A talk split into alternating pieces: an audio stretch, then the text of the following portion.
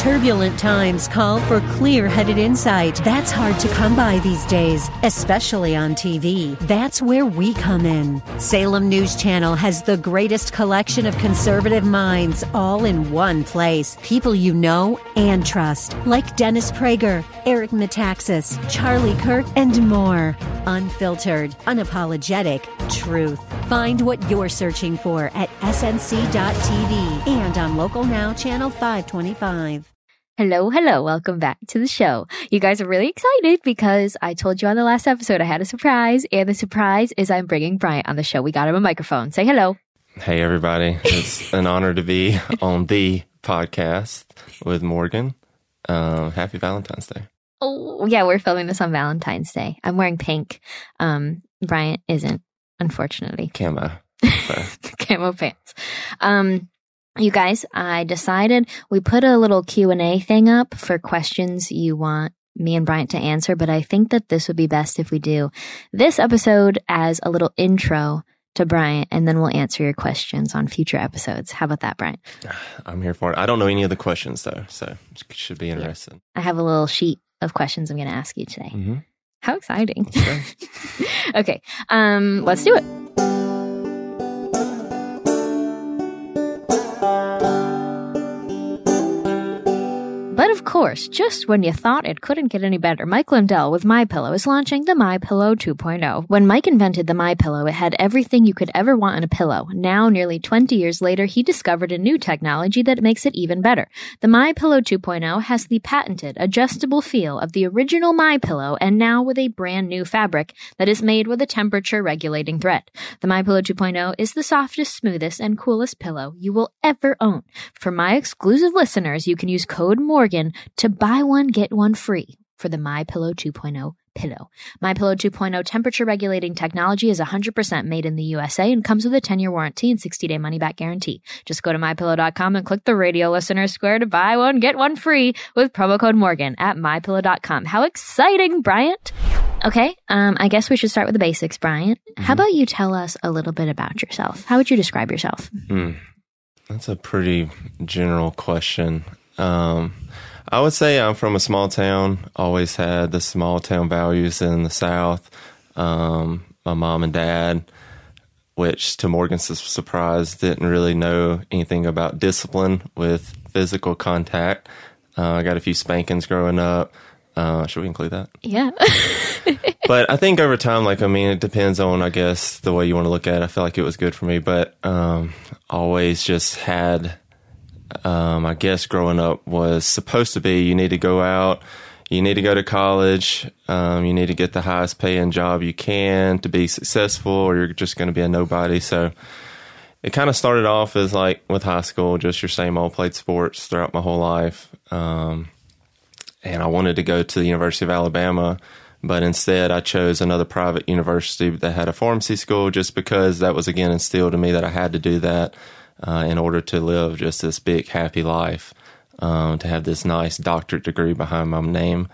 And um, but yeah, just grew up on a little farm, had some chickens, hunted, fish, always had guns in the house. I never like really shot just a shot. It's just always just been a part of who I am. There's always something to hunt, uh, even if it was out of season. We're usually pecking around with something that are nuisance uh, to our environment, and yeah, pretty much how I grew up in the sense fried okra, cabbage, um, things that you've never really experienced. Yeah, I think, you know, I spent time with you down in the South and learned a lot. First of all, we had the okra, which was yummy. hmm But the what you said about the spankings, I, I can't remember if I mentioned it even on the podcast, but I was really shocked to find out that, like, in public schools, private schools, institutions that aren't families, you have adults that it's normal in the South to have like a paddle and, and punish children in schools with with spankings where they pull their pants down and I mean, well, hold on. So, so it- well, it's it's not pull your pants down in like a dramatic deal, but it is That's like still dramatic. It's still like,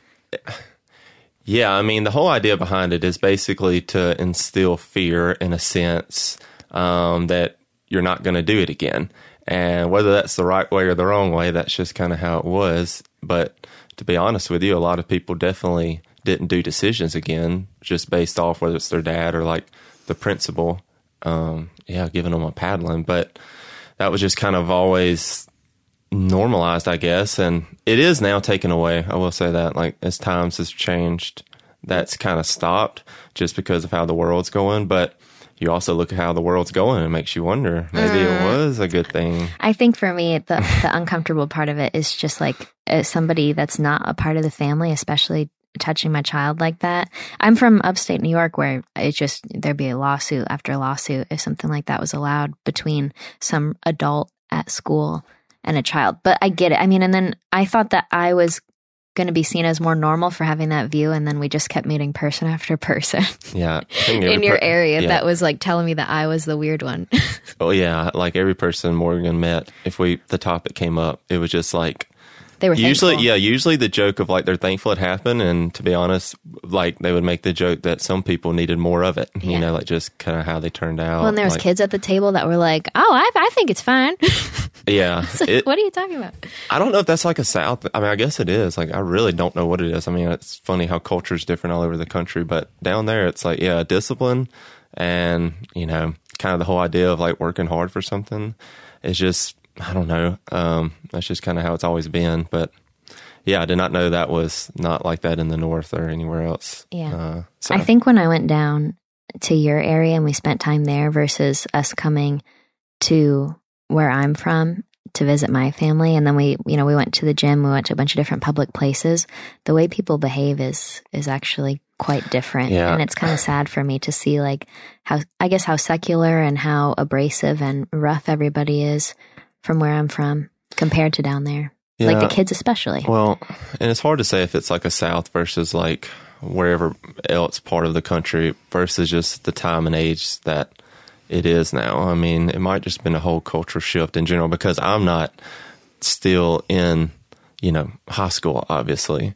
So I really don't know how the kids are behaving uh, anymore, but if you just get on TikTok, you'll see some younger generations making some pretty interesting videos, and a lot of them are in the South. So, I mean, I really don't know. I think it's just a big problem overall, like just in general of the culture. Uh, what, whatever the answer is, I mean, that's a whole nother topic, but I, I can't tell if it's just like, yeah, I think there's a thing of Southern hospitality. Like, obviously, we say yes, ma'am, yes, sir, a lot. That was, I, I don't think it's rude not to, but that's just like, that's, that is something that's instilled there. But I mean, I'm not necessarily saying the kids are like dramatically better than somewhere else. I think it was the gym thing for me like we would go to the gym where you're from and uh, there would be high school boys and stuff and yeah they're goofing off and you can kind of tell that but i bring you to my home area's gym and they're they're saying you know a lot of really not just like some well, bad words but it's I like think, they're screaming it out loud and i think the strange. bible belt is a thing like that's kind of a, a topic like this I keep saying the South, like I don't even know why I'm saying that, but like a lot of Southern Baptists, like as far as like the church, like that's a popular denomination down there. And it was always, if you said a cuss word, your mouth got rinsed out with soap. Like, I don't know if you ever heard that, but like yeah. that was the thing. Well, you got a paddling just for saying a bad word. Yeah. But yeah, so it's, those words got heightened as well as like, you can't say it or your mom, yeah, gonna maybe like use the fly swatter on your hand or something, or like rinse your mouth out with soap, or like you might get a paddling if you're saying a cuss word. But I don't really know if maybe that's such a culture thing. Maybe it's just like you know all the you know Southern Baptists are just like the Bible Belt type deal. But yeah, it is a different language. But I don't necessarily know if it's right or wrong. I guess it's just whatever you. As I always have this debate of like cuss words in a sense of like, you know, is cuss words man made? Is it like you know what I mean? Like I'll kind of go back and forth on like that one a little bit. I think beyond like the paddling and the cursing and stuff, it's it's truly just different. And I can't really put words on it properly, but when you're up here versus down there, it's just different. I think it's the southern hospitality. And I wish that we were more like that. Well, I just think it's like in general, there is a southern hospitality. Like people yeah. know to hold the door. People know to say yes, ma'am. People know. I mean, like if an elder walks in, yeah. that they probably have wisdom, and it's a great sense of respect. Just because when you grew up, that's just kind of how it was. Like if you don't show respect, yeah, you going back, you might get a whipping or something. Like yeah. I don't know. Like so, it's. I, I mean, I feel like I have the right intent on showing respect. I'm not doing it out of fear of getting a whipping. Yeah. So I don't know if that naturally just forms. But either way, I think it's just Southern hospitality. People, people know how to, I guess, treat people with respect. So yeah, you know. I think for me, I want that, but I also have the passion for reading about the childhood development stuff, and I really am against encouraging a child to make good decisions out of out of fear. And so maybe I'm naive because I'm not a mom yet and I don't know how it works, but I would really love if if I could avoid having to do that. Um, but speaking of college, I went to American University. It was 90% liberal, and I didn't realize that when mm-hmm. I signed up. Like I didn't look at the politics of the school or anything, but Yeah. when I went there, like looking for a masculine person, it just, there wasn't, maybe like there was like 5% that looked like maybe you, like a boy turning into a man, like a college male. And I, it was more frequent to see like boys with colored hair and skirts on and it was just strange. And i remember like the culture shock that it was for me because i'm from this little town in upstate new york which is more conservative. But i went there and people don't even turn to look behind them to see if someone's coming to see if they should ho- hold the door open or anything like that and i remember being like what is going on here so that was kind of my first time where I, I really appreciated those kind of values when I was thrown into a place where I didn't have them. But so so you went to college? Was it like a local thing for you, or So the college that I went to, my mom went there. It was a private university, um, which cost a pretty penny, and I didn't have any scholarships, so I had to pay that off. Um, but there's only two pharmacy schools in the state of Alabama. It was Samford University and it was Auburn, and so we were a big Alabama fan. So it's kind of like the joke, like, well, I'm not going to go to Auburn, even though it would have been a little bit cheaper. So went to Samford. Um, to be honest with you, I was not into politics really at all. When I say politics, I mean in like, oh, there's such thing as like a liberal or like a conservative, or like, what's the difference? Like, to me, it was just like, it's just people, a bunch of humans, and we're all got to coexist together on Earth in a sense. And I just look at kind of like if the president, whoever it was, I just never really followed along as far as like details of what they were doing at that time, which was about eight years ago, I guess, 10 years ago. And so when I went to this school, it was a little bit more liberal of a school. Um, I started the bass fishing team there.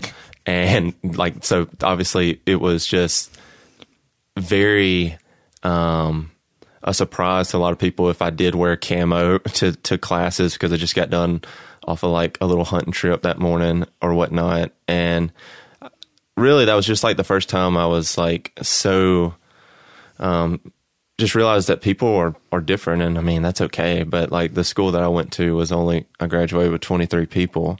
Mm-hmm. So you can imagine everybody knew everything about each other. So when I go to a college even if, even though it wasn't a big college it was still the first time realizing wow people are different okay? And then some people don't like hunting. And then hearing that side of like why they don't like hunting just because you know whether they just love animals that much or whatever it is it just started really to me it didn't make much sense because i wasn't doing anything unethical i just done stuff what i've done my whole life and that's when i started just seeing how kind of the world goes round basically and that people are different but yeah, it's a small college. Um, I went there for eight years. I could have finished the pharmacy degree in seven years. Um, I did throw in a little bit of a minor with business at the time, um, just because I started being interested in that. So, yep, three hundred thousand dollars later, we finished and graduated in 2019. wow? And I'm I'm just so glad that you put that degree to good use. yeah. How do you feel about that? Yeah, a good six months and then stopped. yeah. Which is another whole loaded question. I don't know how much you really want to get into the details of that, but Well, people asked a lot of questions about it, so I kind of want I want to save a lot of the details and those deeper discussions on pharma and stuff for later episodes. But I think what's really interesting for me, like I loved math in school, and I was never a science person, but now I'm a big believer in the fact that you you're never done learning, and so I've become somebody that really loves to learn about science more so for the concepts and the connections to what we're facing in our bodies and being more intuitive.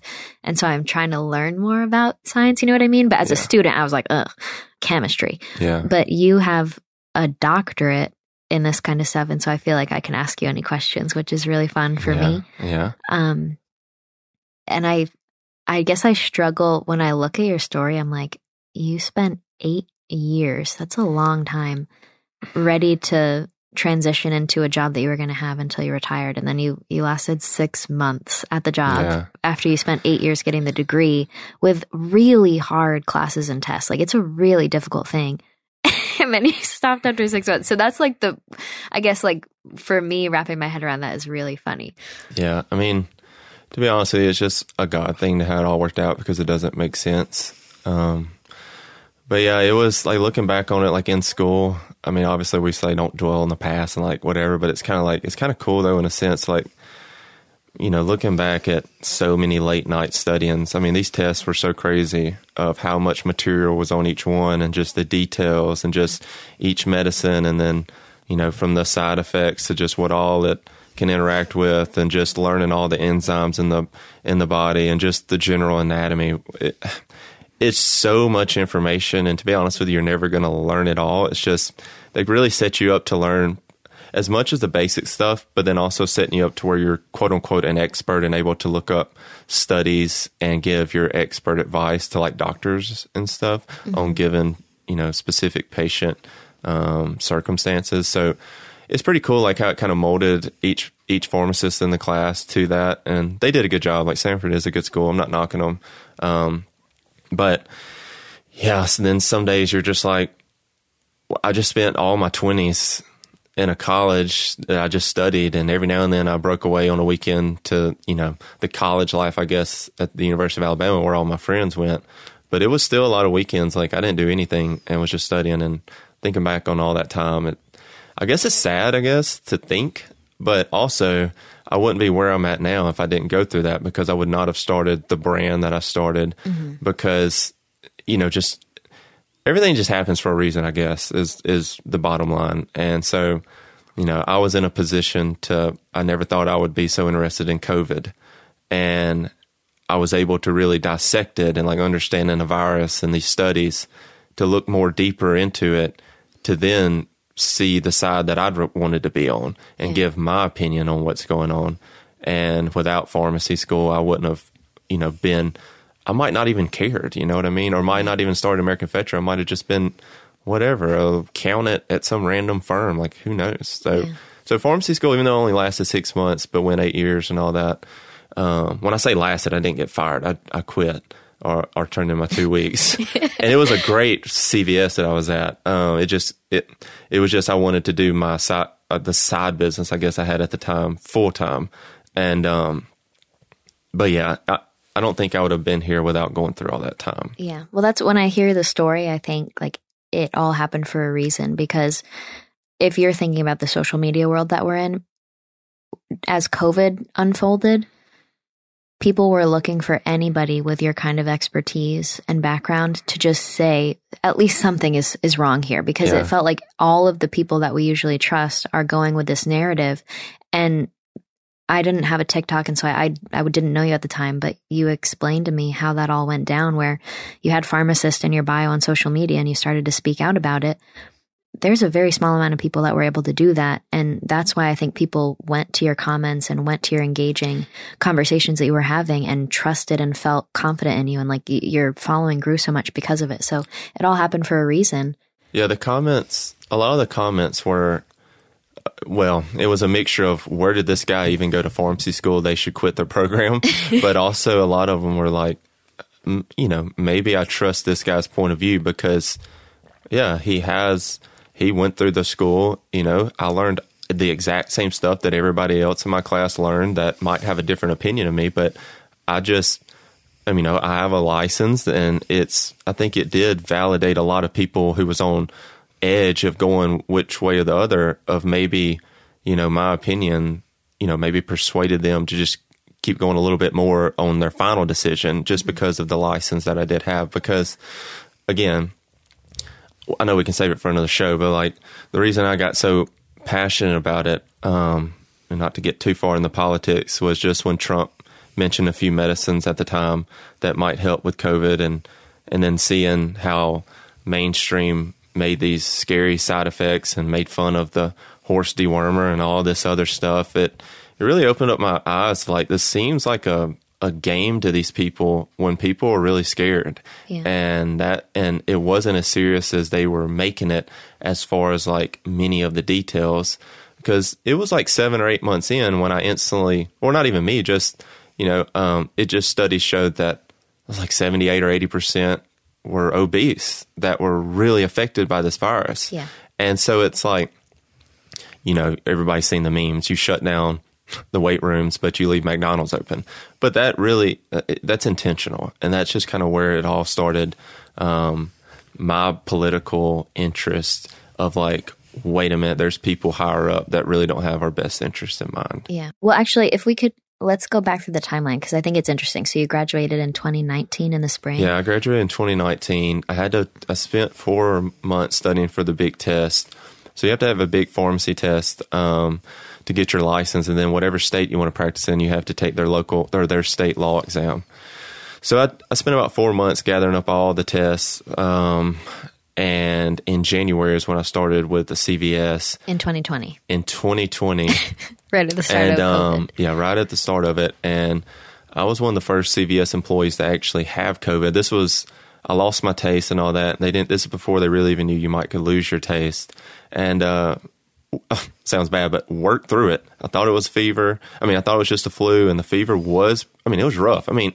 If you get a virus and a high fever, you're not going to feel good. Let's just be Yeah. honest. and this was January 2020. January 2020. and so I was just, you know, popping ibuprofen in, trying to get through the work week because I had 10 hour days and made it through. It was about three or four days of fever. And then, of course, I lost the taste for about five or six days, but that was pretty much it. And, um, it was starting to come out some details of what COVID's kind of like right at that time.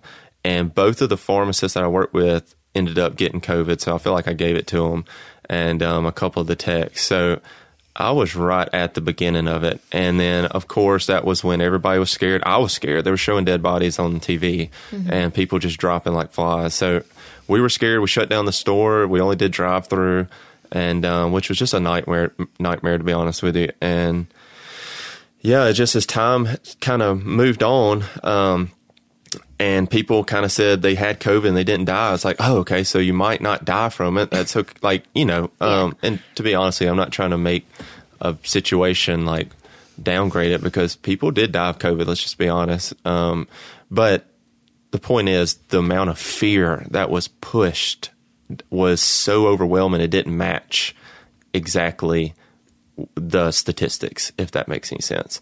And then the medicine that could potentially be a cure slash um, just help people recover was being mocked and on, Well, on media. And that was a part that I thought was really interesting. You have someone that you're close with that you they take the med. What was it, ivermectin, or they take hydroxychloroquine. they Yeah. take that every day, right? Yeah, they take it every day, and it was just one of those deals. Because I'm pretty sure Trump said that first. I think he said hydro- hydroxychloroquine. But either way, um, a, a lot of like heart issues and stuff like that started getting pushed. Like, be scared of it, kind of deal. And you know, we we had dispensed hydroxychloroquine a lot, and it's just I didn't really see that much of the side effect that they're saying beware of. You know, Well, and didn't you like have your text stack up on it? yeah, we like stacked up on it. Um, azithromycin, which is it's an antibiotic, and basically that can help prevent like um, pneumonia and whatnot. But Yeah. the point is, it's yeah, we were we were when he first said that. I mean, he's the president of the United States. You would think he's getting the best. You know what I mean? Yeah. Um, advice, and then the whole people who control the media basically made fun of him and Yeah. and just talked bad on it. And that's when it started turning in my head. Like, wait, you know, like Yeah. something's up. Well, that's why I can't believe other pharmacists. I maybe they're out there, and maybe they did speak up, but I can't believe it didn't happen on a bigger scale because you have the president and his team of experts. Like they were always coming on the news every day. They announce this. You, as an expert, you're like, okay, this is this makes sense. Let's stock up on this so that we can give it to people because it made sense to you based on your education. And then you look and you've never really paid attention to politics before, but that was like that instant Yeah, where it snapped. Well, to be honest with you, not Trump. When I, I don't, I can't really explain Trump's uh, fan base at that time. Obviously, he had the huge movement, and but like, say my pharmacy class, for instance, if I came into my pharmacy class hollering Trump train, I, I would say maybe two percent were on board with that. So I can see where a lot of healthcare professionals, maybe this is just a bad stereotype, and I don't know. It seems like they're not. Most of them aren't deer hunters. Most of them aren't like you know what I mean. Your Yeah. blue collar families, like they just they follow the politics in a sense. Like uh, it just seemed like when he said it, the pharmacy atmosphere didn't really bat an eye because they're like, well, who cares what he said? What did the CDC said, say? Mm-hmm. And the CDC basically put out these warnings in the mainstream media, and it was kind of like, well, I'm not listening to this guy, this ego guy, you know. Um, it was just a mixture of a lot of things. People just didn't know, if you want to know the honest truth. And plus, the reason I was able to separate myself was I knew I had a backup plan with the brand that I had going. So I was just uh, a little bit more confident, like, well, look, if I am wrong on this or my videos are wrong in a sense, like, one, I will come out and say if I see something that's different. Like, if the vaccine was really, really good, I would make a video that it's really, really good. Like, that's the thing about it. You know what I mean? And it, I just haven't seen, you know, statistically speaking, on majority of people for a reason of a mandate or anything like that. So I'm just going to keep sticking with that. And it just gave me a little bit more confident having another brand to like back up on, um, and a couple other businesses that, um, I was able to just feel more confident talking about it. These other pharmacists were getting fired, or if they have this this view, or if they wanted to dispense ivermectin, or like, or you know whatever it might be, like they didn't have a backup plan with two hundred thousand dollars in student debt. So why would they say something? Yeah. You Yeah, know, That's a good point. Well, so when did you start to feel more comfortable about the fact that you could speak up about it because the brand was doing well? Did that kind of happen at the same time? it kind of happened at the same time because TikTok also started in 2020, and TikTok was uh, um, very easy at any any new app. It's easy. It's a little bit easier to go viral on it. So just regular kids were going viral on it and building followings. And so I had started up early enough and was doing. uh, I call cinematic videos. I'm not really technically using a cinematic camera. It just kind of gives off that vibe. But um, it just started grabbing attention, and then these young kids in the area were just wanting to wear hats, and the brand just got so much exposure that whole year. And it's kind of sad because there was a quote that says there's there's winners and losers and everything, and I say that meaning like you know, however, I don't, I don't remember how many businesses shut down. I, I think it was like 700,000 small businesses shut down. I don't even know how, what it was during COVID, but it, it, my business, ours took off like on a whole nother level. And I know several other online stores just took off because they were in the situation. They utilized TikTok or whatever, and people were sitting at home on their phones. So it was kind of an interesting deal. Like um, when it took off, yeah, I was able to see that okay, it's it, it it can make me enough to live off of at the time, and so yeah, I was confident in the videos because of about what's going on with COVID because people were, were scared to death, and it I, I don't like when people have a have a fear that it doesn't match the actual thing, if that makes sense. You know, I mean, like kids, for instance, have what is a 99.97% recovery rate from COVID. Mm-hmm. Like, I'm sorry, but I'm just taking that chance. Like, you know what I mean? But it's, Yeah. that's my opinion. So I don't think it should be mandated because that is such a high recovery rate for a kid. You know what I mean? So I just gave my opinion and I was confident in it. And to be honest with you, a lot of people felt the same. And that's when I also started realizing even though the media is saying something, it doesn't necessarily match the people um, of how they're feeling too. And because there was a lot of people not on board with it. And then you see commercials or just media, how all these people are getting it and, you know, they're saving the world and all this. But then you get on in the comments on these posts and people are like, not a chance. and it would just be hundreds of comments, hundreds of likes, you know, that they're not about it. And then the people start turning on, you know, the the system in a sense and start saying, wait a minute, all these three letter agencies are bad. CDC, you know what I mean? Like and like all these, uh, all- even down to the CIA now. But it doesn't matter. The point is, it's like it, I got more confident talking, yeah, because of American Veteran, but I also felt a sense of fulfillment because I could read the studies and I just that's all that was out, and I just knew they were twisting the numbers in a sense, mm-hmm. and people were scared off the numbers that were getting twisted. Yeah. Okay, meaning like six percent of people I think now died exclusively of COVID nineteen. You can get on the CDC website and find that answer. but they're going to give you a higher number and say a million people died from it. But it doesn't necessarily mean they might have died with it. You know what I mean? They just didn't die because exclusively of it. So if you take 6% of a, just say a million, you know what I mean? I think, what is that, 60,000? Um, then that, you go look at your flu and pneumonia numbers and you're going to find an interesting statistic of how many died from the flu and pneumonia and see if it's close to like 60,000 or something like, and, and so when they share the, the fear of like a million people, well, they might have had kidney failure coming in. They might have broke their bones or something and and in this very traumatic out, uh, like deal of a car wreck, and they just got swabbed coming through the door of the hospital, and and then that was marked as a COVID whatever, whether it was a death or just you know a number. Yeah. And these hospitals were sharing that left and right, and it's like, yeah, that is true, but that wasn't why they were in there. You know what I mean? Yeah. And I could, I saw that, and I saw the reimbursements for if they did get marked with COVID it's a long story. I'm not trying to get in all the details, but no, basically no. the numbers were just the numbers were were that they were sharing were um, were meant to to drive fear, and there was another side of the numbers. Is basically what I'm trying to say, and a lot of people caught on to that. Well, I think like they purposely put that kind of information out and say we're being transparent, but it's really hard to have a normal person digest what all that paper is saying. And so when someone like you can make it really simple and then put it into like a TikTok, that's a threat to the mm-hmm. regime that's trying to control information. So I, when I'm kind of curious, when did your page on TikTok, you had your own private one, like your personal one, and then the American Fetcher? Yeah. So I had American Fetcher and my personal one. The American Fetcher, um, kind of did its thing. I, I had influencers, so we flew them out. We had influencer kind of, I guess you call them parties and whatnot. They would all be wearing the hats. Each one of them had like anywhere from half a million to two million followers. We'd have about five or six guys, and they're all you know really cool. And I was just making like you know uh, using a camera that their followers had never seen like you know a cinematic look of one of these guys, and for, they're so obsessed. They're like, wow, look at this look of this guy doing throwing you know uh, are fishing out by the pond. Like, look at this capture. Like, wow. And it's like, I don't know, people are just amazed by it. And then also those, those influencers would make videos together with each other. So they would help grow them own selves. And in the meantime, um, you know, our hat is in every one of the videos. And it was just a great exposure and kind of like a win win. My personal page was when I was, like I was just saying, seeing the numbers and seeing all that.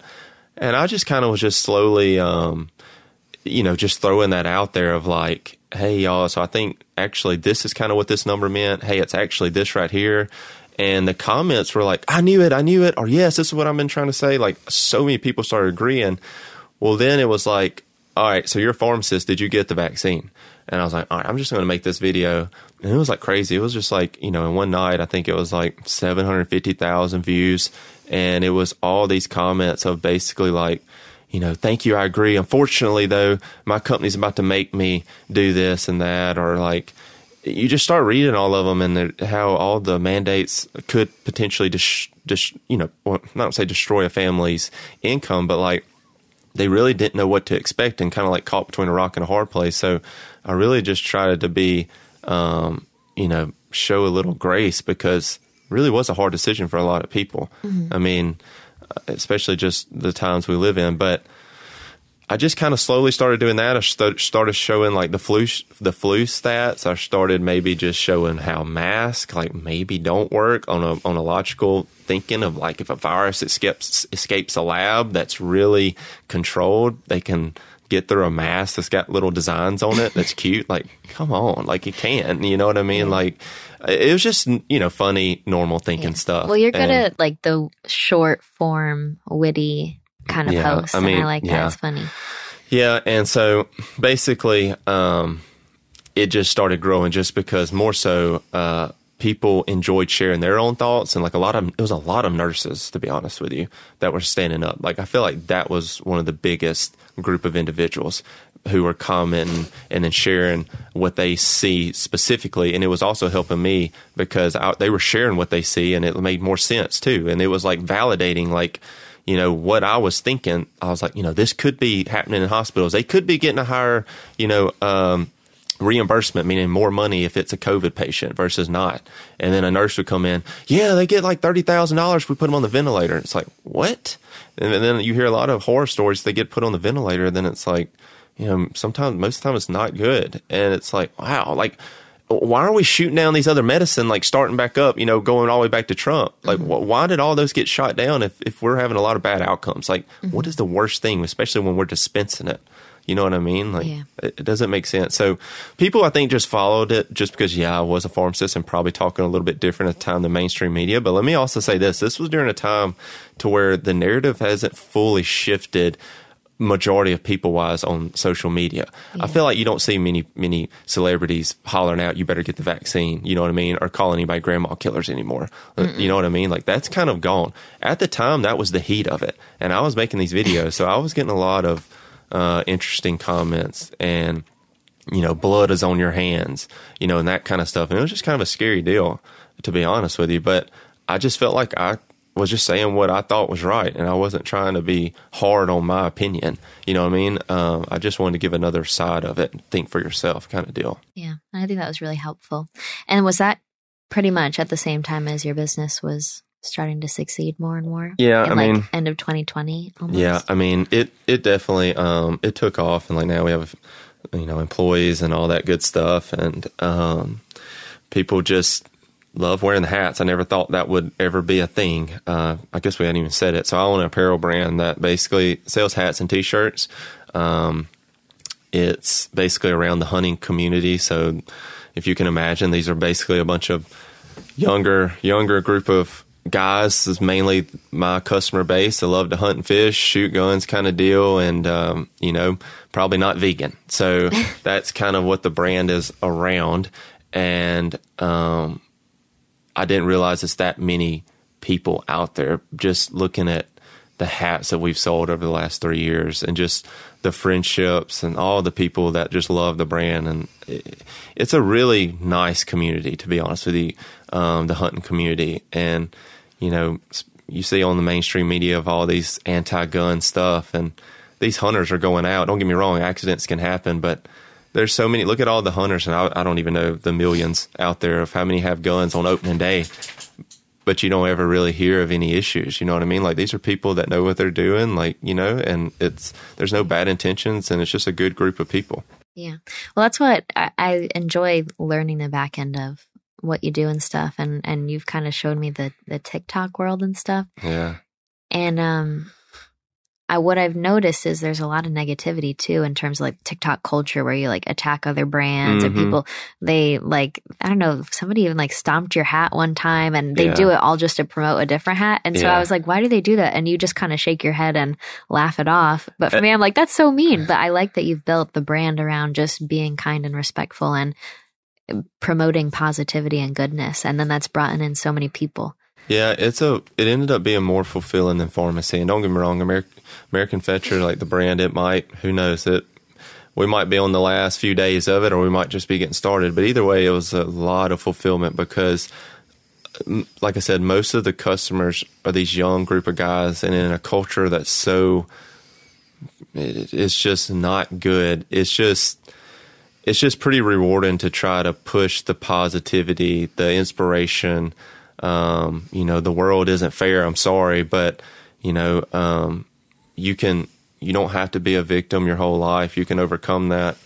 And it just seemed like throughout the time, sharing inspirational kind of messages and hats that we think are really cool, and then videos that we think are really cool, and getting influencers on, and you know, talking with the influencers who who kind of are with us. Like, you know, don't be don't be the guy that's just like you know sharing all this negativity and just whatever. Like, just just let people know that you're just having fun. Like be be funny with it. Like you know, if you are joking like with some another brand or something, like just show that. And I think at the end of the day, people are gonna people feel safer with with with a group of people that is a little bit more positive, that is trying to build people up than just constant, just complaining or negative or just whatever. So that's been one of the most fulfilling things. Is it just seems like as a whole the brand has a group of customer base. And I don't know if that's something that I kind of helped with, which I did, um, or just the inspirational stories we share. We try to we put Bible verses in each of the orders, and just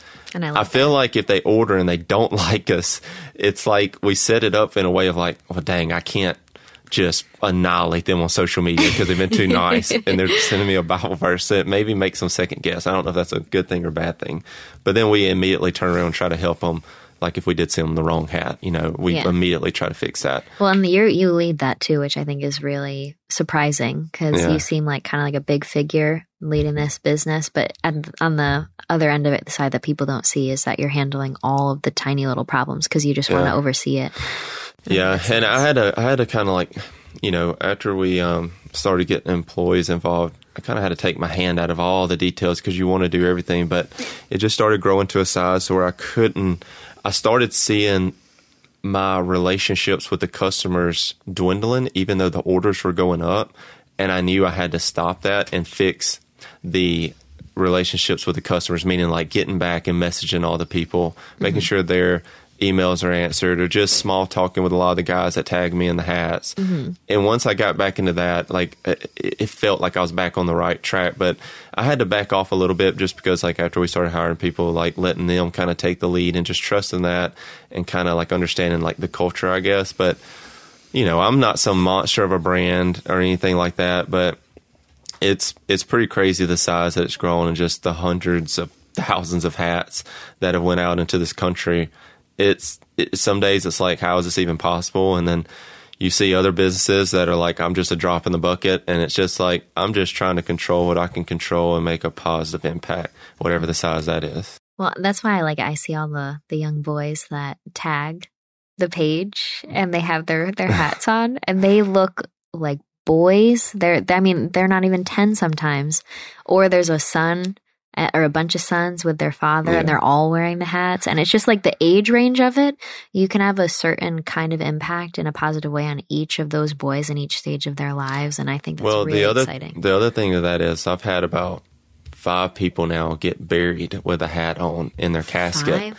Yeah, and that's a pretty big number. And it's a sad number. Obviously, it's five too many. But it, it, it when I message the family, it's like you don't understand how much they love this brand. And I'm like, it's just a hat. But then that's when it shifted to like, it's not just a hat. It's not just a sale. It's it's a brand to where people kind of want to check in on maybe once or twice a week, mm. or that they message and they get a message back. It's like maybe they don't have a lot of friends, but then this quote unquote big brand messaged them back, talking like how they would talk in a 15 year old voice, you know, like just re- relating to them. Yeah, thanks, boss. But like they, it, it, it really is having. A, it's just been fulfilling as the deal, and like you know, that's been my prayers. Like we got to have fulfillment in life. It don't matter how much money you have, because if you're not fulfilled, I mean, it really doesn't. Nothing really matters. So it, this has just been a cool little add in and unexpected after pharmacy that I didn't know ever was a thing, and it just happened, and it's just really cool. So it's been fun. Yeah. Yeah, no, I agree. And I guess to close it because we're at the the 40 minute mark, but you really do such a good job because you protect your privacy and your own personal life, but you have you share enough that it's inspiring for all those young boys. And I, I know that we've talked about like what can we do to make sure that we're continuing our positive impact and and doing what we can without selfishly being like we're pulling away from everything and we just want to go live on a Yeah. uh, in the outskirts. And so I, I I'm excited about all that, and Yeah. I, I know that so many boys follow you and are really really excited that you engage with them. Yeah, and the other thing is like speak being like the uh, maybe like a person on social media like at the end of the day like we don't really know the purpose maybe God has for you. I mean, it, it could I think I think it's crazy when like what if your only purpose, which I don't think is only purpose, but like was one time at a grocery store holding a door for one person and saying you look nice today. And that one person didn't commit suicide that night. And then that one person went and became a youth pastor. And then that youth pastor influenced this person right here who's the next governor of that state. You don't even like that's what I'm saying. Like you, you, when you start thinking of it on that scale, it really doesn't matter your size. Like, yeah, it's cool that it's multiple people, but I think if you can get in the mindset of like, what is just maybe one person this week that I can look out for? Because we all want the likes and like attention. And to be honest with you, it's, I don't, um, in a sense, like as far as a brand, it's good to see engagement, of course, because I mean, I guess like more people see it, more people's going to get on the website. But for me personally, I just I don't feel called to do that, um, and I don't really want to get into the quick dopamine hits that isn't um, good. And so I'm just basically just trying to do what I can do in the space that I'm in, especially with American Fetcher. But for anyone that's listening that's really not, say, a big person online, you just really have to narrow it down to like, but you're still an influencer in your town. Mm-hmm. You're still an influencer when you go to the grocery store, um, you know, or just in general. And I think that's something people really can't connect a dot to of how the the trickling effect that it can do. And then something might happen in another person's life, and you'll never know about it until you get to heaven. And God says, "Hey, look over there. You remember making that." decision? Do you remember holding that door? Do you remember, you know, whatever it might be, those kind words to that person? That's what they went and did. Mm-hmm. And that's what's kind of crazy to me to think about. I like that. Well, I think that was one of the lessons from Highlands, one of the mm-hmm. recent. Was yeah, it? Yeah, Church of, of Highlands. We all have our ministry. Yeah, shout out to Church of Highlands in Alabama. If you want to get online, they are amazing. It's non denominational, but the messages are really good. Yeah, and they have an app. Yeah, they have an app. Um, me and Morgan's been doing like, it's basically, we started doing this one year Bible thing. Um, it's been pretty good. Uh, we try to do like the, I think you mentioned that, the first 15, mm-hmm. maybe. Um, we're not the, we don't, we're not like perfect on it, but it's really convenient though if you're not really sure where to start with it. It gives you a, just a pretty easy passage to read and then a little devotional. So, yeah. Yeah, you guys, it's the Church of the Highlands, right? Mm-hmm. Church of the Highlands app. Yeah. And the reason it's called that is because the Highlands, it's always saying like God always has more for you. Like oh. you're not you're not at the peak right now. You know, there's always more. He wants more. So I love that. Yeah. Well, thank you, Bryant. You're welcome. Uh, where, where can people, okay. where can people buy your hats? yeah, you want to buy a hat, it's you know we're not we don't need to do any plugs. AmericanFetcher.com. They've already got the MyPillow plug. I don't. They don't need another one. okay, thank you for coming on. We'll we'll answer more uh, specific questions in later episodes. All right, that's the plan. Okay, bye bye.